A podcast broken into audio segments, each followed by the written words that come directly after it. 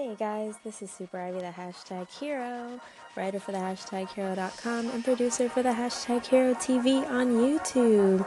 This is episode 6 of Hero Talks, where I share inspirational tidbits and a bit of conscious conversation to anyone who decides to call in.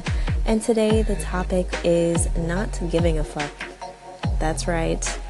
Um, I don't know if we can even curse on Anchor. I will have to look into that, but I probably won't be carrying on in such a way for the rest of this episode. Basically, it's about not giving an F. And um, I read an article by Mark Manson who has a book on this, The Subtle Art of Not Giving an F. And basically, it has been um, surprisingly, it has been helping me out with some things because. Uh, for a while, I, people were telling me to read this article. I was getting suggested for it a bunch of times, and um, eventually, I finally got to reading it, um, just the article, not the actual book. But I'm glad that I did. It was like the universe was trying to get me to see it, and um, and I'll tell you why. Uh, I didn't really think it was gonna be for me, right? Like I, I'm very positive and I'm like optimistic. And so the idea of not giving enough was kind of like, mm, I don't know if I should be not doing stuff like that or whatever. But basically, um, after reading it, I've changed my mind, and it's because it's not what I expected. So, when you think about not giving enough at all, it's like you think like no one cares, you're gonna be indifferent, XYZ. But really, what he's saying is like instead of giving enough about the things that we shouldn't be, we should save those for the things that actually matter. So you're not necessarily indifferent, you're just giving enough about the things that actually matter for you. So, for example, he was saying that, like, you know, we give enough when someone gets our name wrong on the Starbucks cup, or people don't leave the door open for you right behind you. I mean, right when you're right behind them, or you know, you drop something, or someone sent something in late when you were waiting for it, or whatever. So we give all these F's thrown around and it's like, you know, unintentionally, we're just giving them away all the time. And then when it comes time to actually give enough about the things that matter, we don't have them, or we're just, we're not as committed to them.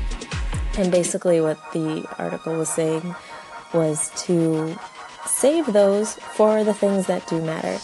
Um, and I find that this is a very, very um, useful and effective way of thinking um, or, or tool rather because i have also been somebody that has cared so much about what other people thought or were going to think or the could potentially think like i would care so much about what people thought about what i produced and you know it didn't feed well into my perfectionism or my fixed mindset type stuff either things that we covered in the last few episodes so what has helped is just basically only saving all my F's for when they matter.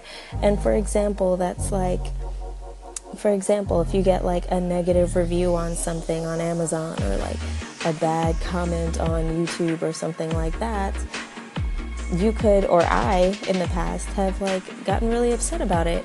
And it's like, why am I giving enough about that? Those people don't matter. They're not my actual audience. Who cares, right? Like, or especially if someone that you care about might say something to you about what you're doing and it makes you feel away. It's like you can't not care about them, right? You still have to give enough to some degree. So it's just kind of being more mindful about where your F's are getting strewn about to and to really save it for the ones that matter and for the things that are going to bring you forward instead of keep you back. And one last thing that I'd like to say before I go is a good way to keep your F's in check is to make a little file of when you get positive feedback or just like put a put this love you file together that has like photos of the people that care about what you're doing, you know, emails and everything like that from people who care so that when it's time to really give an F, you can always refer back and feel great about what you're doing and remember what you're doing matters. So that's all there is for today. Call in, let me know how it goes for you with not giving an F or giving an extra F. anyway, guys, thanks for tuning in, and I will see you tomorrow. Hero out.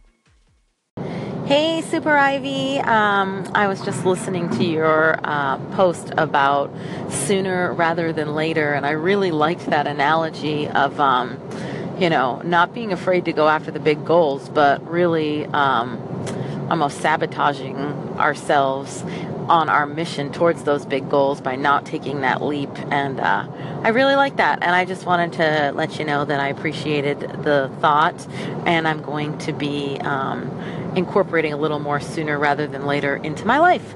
So thanks for that. Have a good one. Hey, Super Ivy, it's your girl Carrieisms, and I definitely related to a lot that you were saying about not giving an F.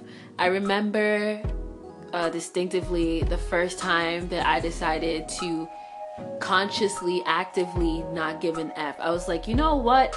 I'm not gonna give an F anymore. I remember it was in 2015, earlier on in the year.